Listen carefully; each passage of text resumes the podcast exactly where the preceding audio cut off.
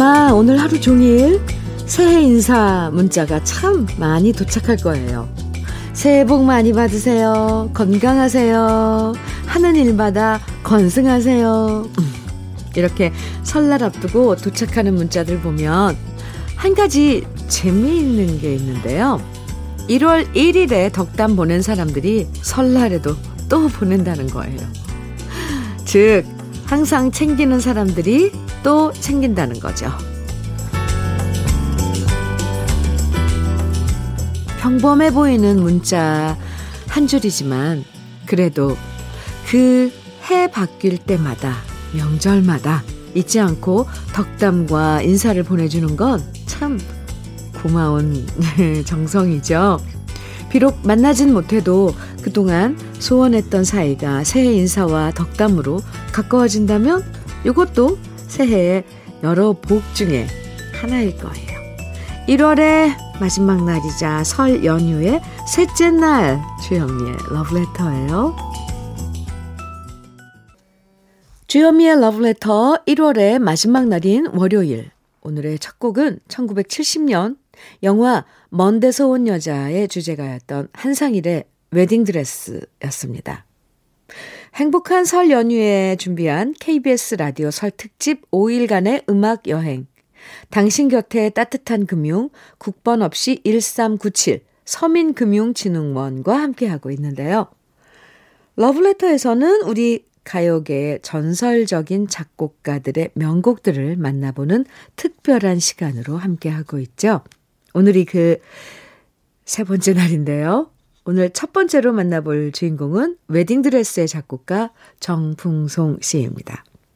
보통 작사의 영역과 작곡의 영역을 나누어서 작사만 하는 분, 작곡만 하는 분, 이렇게 노래를 만드는 경우가 많은데요. 정풍송 씨는 작사와 작곡 모두를 직접 함께 하는 걸로 유명합니다. 그래서 정풍송 씨가 만든 노래를 보면 정욱 작사, 정풍송 작곡으로 표시된 노래가 많은데요. 여기서 정욱이란 이름은 정풍송 씨의 또 다른 필명입니다. 사실 곡을 써본 분들은 아시겠지만 작사와 작곡은 정말 다른 분야잖아요. 그래서 작곡을 잘해도 가사 쓰는 건 참 어렵다 생각하는 경우가 많은데 정풍송 씨는 뛰어난 작사가이자 작곡가를 겸하면서 승승장구 명곡들만 탄, 탄생시켰고요. 그래서 2년 전 한 종편 방송에서 트롯 100년을 기념하면서 정풍송 씨에게 트롯 100년 작가상을 수여하기도 했죠. 정풍송 씨는 대중가요만 작곡한 게 아니라 테너 임웅균 씨가 노래한 나그네, 표정, 끝없는 사랑 같은 클래식 가요도 작곡했는데요. 그래서일까요?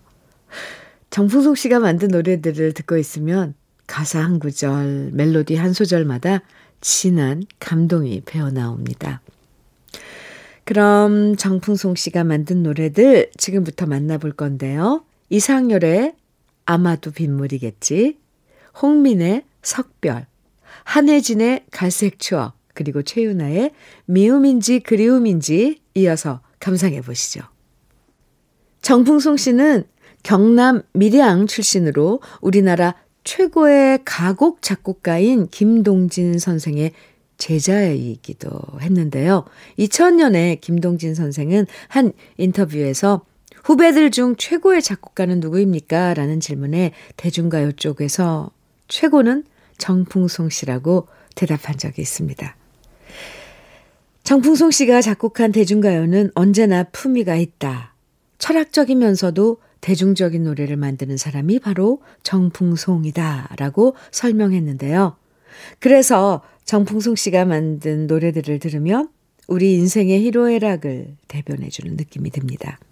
이번에 만나볼 노래 두 곡도 모두 정풍송 씨가 작사, 작곡한 노래들인데요. 주현미의 여백, 그리고 조용필의 허공입니다. 이런 명절이 되면 어김없이 라디오에서 들려오는 노래가 있죠. 바로 나훈아 씨의 고향역인데요. 이 노래를 작사, 작곡한 사람이 바로 지금부터 만나볼 작곡가 임종수 씨입니다.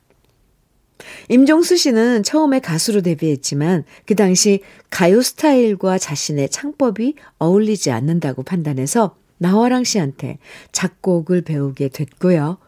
심혈을 기울여서 완성한 노래를 들고 당대 최고의 가수였던 나훈아 씨를 찾아가서 차창의 어린 모습이라는 노래를 들려줍니다. 그리고 이 노래가 마음에 들었던 나훈아 씨는 방송에 출연해서 노래했지만 가사에 무정이라는 단어가 들어갔다는 이유로 방송 불가 판정을 받게 되죠. 그때 나훈아 씨는 임종수 씨한테 이런 조언을 해줬다고 해요. 멜로디는 좋으니 가사만 새로 바꾸면 어떻겠냐. 리듬도 고고 리듬으로 편곡해서 다시 취입합시다. 그리고 그렇게 탄생한 노래가 바로 나훈아 씨의 고향역이었고요. 이 노래를 통해서 작곡가 임종수 씨는 인기 작곡가로 각광받게 됐고 그때 이후 나훈아 씨와 여러 노래들을 함께 작업하게 되죠. 이후 임종수 씨는 1976년 어린 나이에 없는 집에 시집 와서 고생만 하다가 암으로 세상을 떠난 아내를 생각하며 곡을 썼는데요. 그 노래가 바로 조은파 작사, 임종수 작곡, 아내에게 바치는 노래였고, 이 노래는 하수영 씨의 감미로운 목소리로 많은 사람을 울렸습니다. 임종수 씨의 노래들 속엔 언제나 그리움이 중심에 자리 잡고 있는데요. 고향에 대한 그리움, 아내에 대한 그리움, 추억에 대한 그리움을 만날 수 있는 노래들 준비했습니다. 먼저 나훈아의 고향역, 태진아의 옥경이, 하수영의 아내에게 바치는 노래, 박윤경의 부초 함께 감상해 보시죠. 임종수 씨는 KBS 전국 노래자랑의 심사위원으로도 정말 오랜 시간 활동했는데요. 무려 15년 동안 전국 방방곡곡을 누비면서 수많은 국민들의 노래를 들을 수 있었고요. 그런 경험은, 경험들이 쌓이고 쌓이면서 임종수 씨는 우리들의 애환을 달래주고 위로해주는 노래들을 발표했습니다. 지금 만나볼 두 곡도 임종수 씨의 대표곡들인데요. 먼저 조항조의 남자라는 이유로 그리고 최진희의 가져가입니다. 주현미의 러브레터 설특집 5일간의 음악 여행 1부 끝곡은요. 역시 임종수 씨가 작곡한 노래죠. 남진의 모르리입니다. 이 노래 들으면서 1부 마무리하고요. 저는 잠시 후 2부에서 다시 만나요.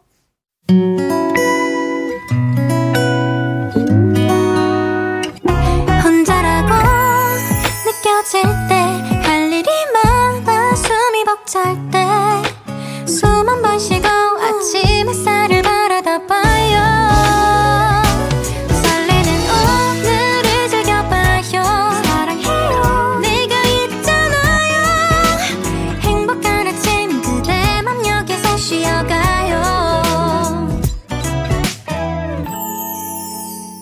주현미의 Love Letter.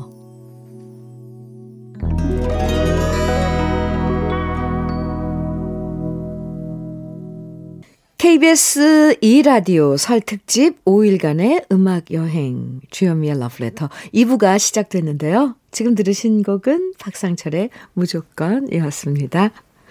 무조건 들으니까 정말 신나시죠? 아무리 피곤해도. 이렇게 좋아하는 노래가 나오면 어깨가 들썩들썩해지면서 피로가 쫙 풀릴 때가 있어요. 그게 바로 음악의 힘이죠. 2부에서도 멋진 노래들 기다리고 있으니까 계속해서 함께 해주시고요. 러브레터에서 준비한 선물들부터 소개해 드리겠습니다. 주식회사 홍진경에서 더김치, 한일 스테인레스에서 five ply 구구요. 3종 세트, 한독 화장품에서 여성용 화장품 세트, 원용덕 의성 흑마늘 영농조합 법인에서 흑마늘 진액, 주식회사 한빛코리아에서 헤어게임 모발라 5종 세트, 배우 김남주의 원픽 테라픽에서 두피 세럼과 탈모 샴푸, 판촉물 전문 그룹 기프코, 기프코에서 KF94 마스크, 명란계의 명품 김태환 명란젓에서 고급 명란젓. 수제 인절미 전문 경기도가 떡에서 수제 인절미 세트. 닥터들의 선택 닥터스 웰스에서 안붓기 크림. 건강한 기업 HM에서 장 건강식품 속 편한 하루, 동안 피부의 비밀 자황수에서 펩타이드 스킨케어 세트, 귀한 선물 고일용의 건강 100년에서 건강즙, 우리 집 물 깨끗하게 어스텐에서 수도 여과기를 드립니다. 당신 곁에 따뜻한 금융 국번 없이 1397 서민금융진흥원과 함께하는 KBS 이라디오 설특집 5일간의 음악 여행. 그럼 잠깐 광고 듣고 올게요. 노래방에 놀러 가면 빠지지 않고 등장하는 게 신나는 트롯이죠. 제 생각에 아마 이 작곡가가 없었다면 여러분의 노래방 레파토리 절반 이상이 사라지지 않았을까 싶은데요. 1980년대부터 지금까지 트롯의 각종 장르를 모두 섭렵하면서 최고의 히트곡들만 만들어낸 작곡가 바로 박현진 씨가 그 주인공입니다. 박현진 씨가 작곡한 노래를 안 불러본 대한민국 가수, 사람은 네, 아마 없을 것 같아요. 네. 가수가 아니라 대만, 대한민국 사람이요. 네. 2부 첫 곡이었던 박상철의 무조건, 현철의 봉선화 연정, 송대관의 네 박자, 베이로의 신토 부리와 99.9, 박상철의 자오가, 최근에는 임영웅의 두 주먹까지 어마어마한 트롯을 작곡한 주인공이 바로 박현진 씨입니다. 특히 박전, 박현진 씨는 부자지간 모두 음악을 하는 걸로 유명한데요. 박현진 씨의 두 아들 중에서 박구윤 씨는 트롯 가수로 활동하고 있고요. 박구윤 씨의 뿐이고와 나무꾼은 바로 아버지 박현진 씨가 작곡한 노래이기도 합니다. 그리고 케이팝 작곡가로 활동 중인 박정욱 씨 역시 박현진 씨의 아들인데요. 명실상부. 한국 트로트의 히트메이커 박현진 씨가 작곡한 노래들 지금부터 만나보시죠. 먼저 송대관의 네 박자, 현철의 봉선화 연정, 그리고 베이로의 장모님입니다. 박현진 씨는 1980년대 트롯의 전성기를 이끌었던 대표적인 작곡가 3인방 중에 한 사람이었습니다. 작곡가 박성훈 씨, 그리고 이호섭 씨와 함께 누구나 즐길 수 있는 트롯을 작곡했고요. 그렇게 박현진 씨가 만든 노래를 부르면서 오랜 시간 무명 가수로 겪었던 서름을 이겨내고 대스타가 된 가, 이겨내고 스타가 된 가수들도 참 많았죠. 특히 현철 씨는 봉선화 연정으로 1989년을 휩쓸었고 가수상을 받으면서 눈물을 펑펑 쏟기도 했는데요. 박현진 씨도 전국 노래자랑의 심사위원으로 20년 동안 활동하면서 막간 무대에서 노래했던 가수들이 성공하고 성장하는 모습을 보는 게 참 뿌듯했을 것 같습니다. 이번에 만나볼 노래는요. 잔잔한 멜로디와 가사가 마음을 울컥하게 만드는 노래죠. 남일의 안부, 그리고 박현진 씨가 가사를 쓰고 곡을 썼던 초창기의 노래입니다. 최진희의 바람에 흔들리고 비에 젖어도입니다. 작곡가들 중에는 대학에서 음악을 전공하고 작곡 공부를 정식으로 해서 데뷔하는 경우도 있지만 실제로 무대에서 노래하고 연주하면서 곡을 쓰는 경우도 있는데요. 작곡가 이호준 씨는 후자에 속하는 분이었습니다. 1979년 조용필 씨가 결성한 밴드 위대한 탄생에서 건반 주자로 참여하면서 1985년까지 조용필 씨의 음반과 공연에서 키보드를 연주했고요. 뛰어난 연주 실력과 앞서가는 감각으로 후배 연주자들과 가수들에게 존경을 받았었죠. 그리고 연주뿐만 아니라 50곡의 노래들을 작곡해서 다른 가수들에게 선사했는데요. 작곡가, 이 작곡한 노래의 곡수는 다른 작곡가들에 비해서 적은 편이지만 그 노래들의 면면을 살펴보면 히트하지 않은 곡이 없을 정도로 큰 사랑을 받았습니다. 밴드의 경험을 살려서 신나고 흥겨운 리듬의 노래들을 작곡하면서 가요계의 트렌드를 선도했는데요. 락부터 댄스까지 다양한 스펙트럼의 노래들을 작곡하고 그 노래들은 모두 어김없이 히트했습니다. 이호준 씨가 작곡한 신나는 노래들 함께 감상해 볼 건데요. 먼저 김정수의 가슴이 떨려, 김종찬의 토요일은 밤이 좋아, 나미의 인디안 인형처럼 그리고 소방차입니다. 어젯밤 이야기. 이호준 씨가 이렇게 신나는 노래만 작곡한 건 아니었습니다. 특히 오랜 인연을 함께 해온 조용필 씨에게는 사랑과 우정을 그리고 인생을 담은 노래를 작곡해서 선사했는데요. 언제 불러도 가슴이 찡해지는 노래, 저절로 따라 부르게 되는 노래, 부르다 보면 괜히 눈물이 나는 노래. 조용필 씨의 친구요. 그리고 그대 발길이 머무는 곳에가 바로 이호준 씨가 작곡한 곡입니다. 2012년 TV 방송에도 출연하면서 활발하게 활동하다가 폐암 판정을 받고 67이라는 너무 이른 나이에 세상을 떠난 이호준 씨. 수많은 음악인들이 슬퍼하고 그리워하고 안타까워했는데요. 그래도 이렇게 음악을 통해 다시 만날 수 있어서 참 다행입니다. 이호준 씨가 작곡한 박강성의 문 밖에 있는 그대 그리고 조용필의 그대 발길이 머무는 곳에 함께 감상해 보시죠.